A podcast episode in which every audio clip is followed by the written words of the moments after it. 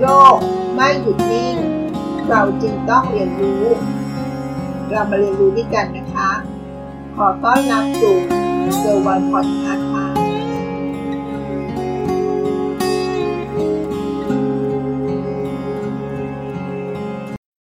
ในหนึ่งวันถ้าเรามองว่าแสงอาทิตย์คือการเริ่มต้น และแสงจันทร์คือการสิ้นสุดของวัน หัวข้อในชวนคิดงันนี้ก็คือ เราจะเริ่มต้นอย่างไรให้ประสบความสำเร็จ คนที่เขาประสบความสำเร็จ เขาต้องทำอะไรในตอนเช้าเช้าบ้างละ่ะ เป็นที่รู้กันดีแล้วนะคะว่า การตื่นเช้านั้นสร้างผลดีต่อเรามากมาย และเราเป็นคนที่ตื่นเช้า หรือตื่นสาย หรือตื่นบ่าย กันแน่คะ รู้ไหมว่าการตื่นเช้านั้น ส่งผลดีต่อสุขภาพของเรา และจะทำให้เราได้มีเวลาเตรียมพร้อม ก่อนเริ่มการทำงานอีกด้วยนะคะ ถ้าเราได้เคยอ่านอัตชีวประวัติของคนที่เขาประสบความสำเร็จ เราจะพบได้นะคะว่าคนส่วนใหญ่แล้ว คนเหล่านั้นมักจะตื่นเช้าเป็นประจำ เพื่อที่จะพร้อมทางกิจกรรมต่างๆ และส่งผลดีต่อพวกเขา จนกลายเป็นกิจวัตรตอนเช้าของพวกเขาไปในที่สุดนะคะ จึงไม่น่าแปลกใจที่ในหนังสืออัตชีวประวัติของพวกเขา ก็จะพบว่าช่วงเวลาในการเริ่มต้นวันใหม่ของพวกเขานั้น ดูพิเศษเอามากกว่าการแค่ตื่นเช้าไปวันๆนะคะ เราจะมาดูวิธีการเริ่มต้นวันใหม่ของคนที่เขาประสบความสำเร็จกันนะคะว่า เขาเป็นอย่างไร และเขาทำอะไรกันบ้างในแต่ละวันกันนะคะ ข้อที่หนึ่งไม่ใช้นาฬิกาปลุกค่ะ ข้อที่สองอย่าดื่มกาแฟในตอนเช้าในทันที ข้อที่สามออกกำลังกายตอนเช้า และข้อสุดท้ายข้อที่สี่เริ่มต้นวันใหม่ด้วยการวางแผนไว้ก่อนล่วงหน้าหนึ่งวันค่ะ มาดูข้อแรกกันนะคะ ข้อที่หนึ่งไม่ใช้นาฬิกาปลุก รู้ไหมไอ้ว่าเสียงนาฬิกาปลุกที่ดังจนเกินไป มีส่วนทำให้เรารู้สึกอ่อนเพลียไปตลอดทั้งวันก็ได้นะคะ เพราะว่าเป็นเสียงที่จะกระชากเราที่ตื่นจากการหลับนอน แบบกระทันหันจนเกินไปนั่นเองค่ะ และยิ่งเราตื่นมาแล้ว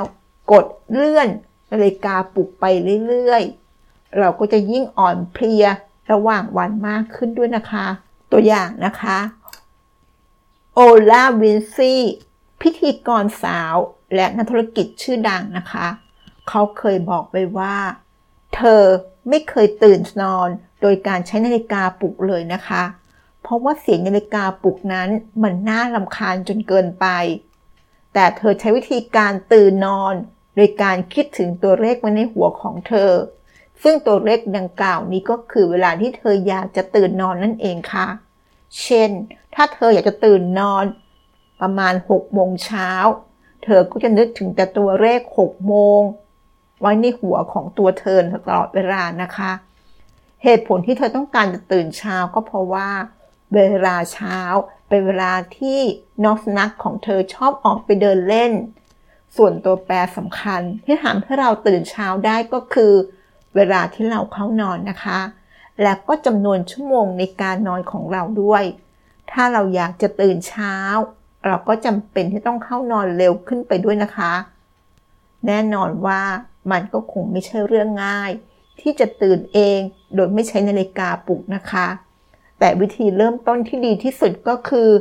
การใช้เสียงนาฬิกาปลุกที่นุ่มนวลมากขึ้น อย่าใช้เสียงกระชากนั่นเองค่ะ และก็ลองพยายามใช้วิธีเดียวกับโอลาวินซี่สมมุติว่า ถ้าเราอยากจะตื่นนอนเวลา 6 โมงเช้า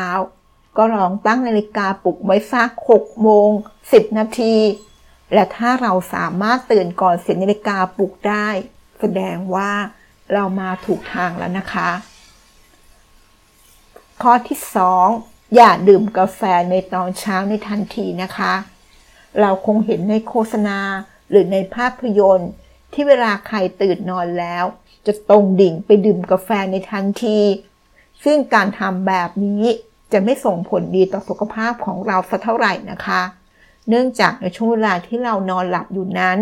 ร่างกายของเราจะไม่ได้รับน้ำเลยนะคะ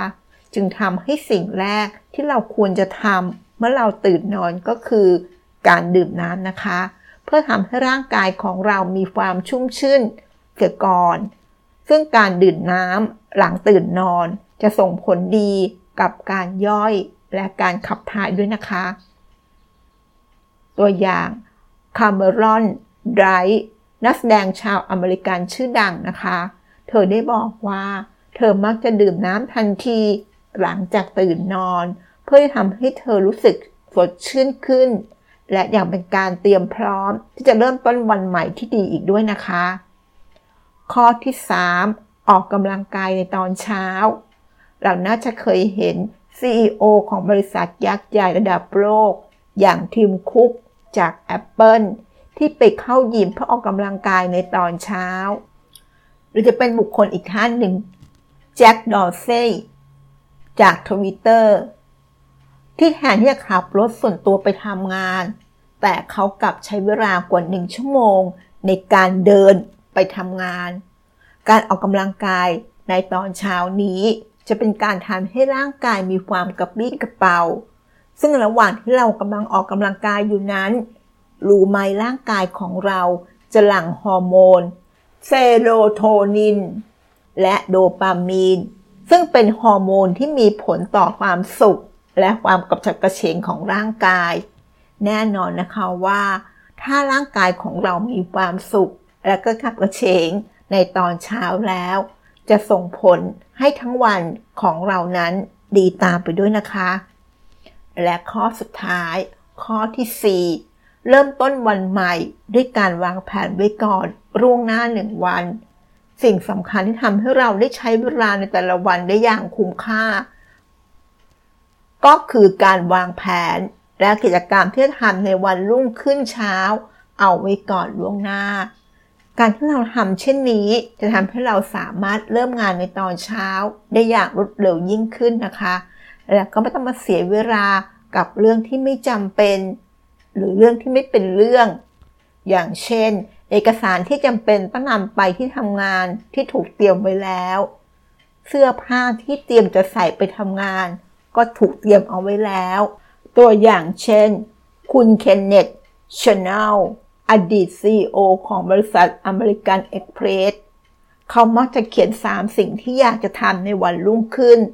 และสิ่งที่ควรจะเตรียมตัวในวันรุ่งขึ้น ให้เสร็จในตอนกลางคืนนะคะ การวางแผนดังกล่าวล่วงหน้า จะทำให้ช่วงเช้าในวันรุ่งขึ้นของเขานั้น มีความเรียบง่ายมากยิ่งขึ้นทำให้เขาสามารถโฟกัสกับสิ่งที่สำคัญอื่นๆ ได้ดีด้วยนะคะ นั่นก็คือ 4 เรื่องที่เราควรจะเริ่มต้นในวันใหม่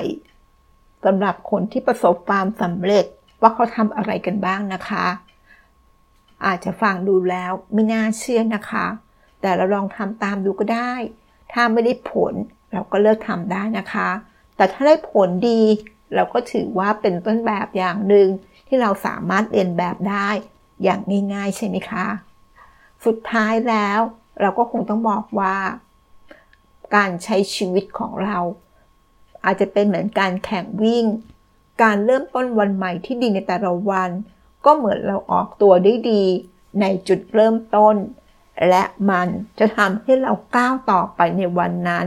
ได้ง่ายขึ้น สบายขึ้น อีกไม่น้อยเลยนะคะ แค่เราเริ่มต้นดี ก็มีชัยไปกว่าครึ่งแล้วนะคะ ขอบคุณที่รับฟังแล้วพบกันใน EP หน้า สวัสดีค่ะ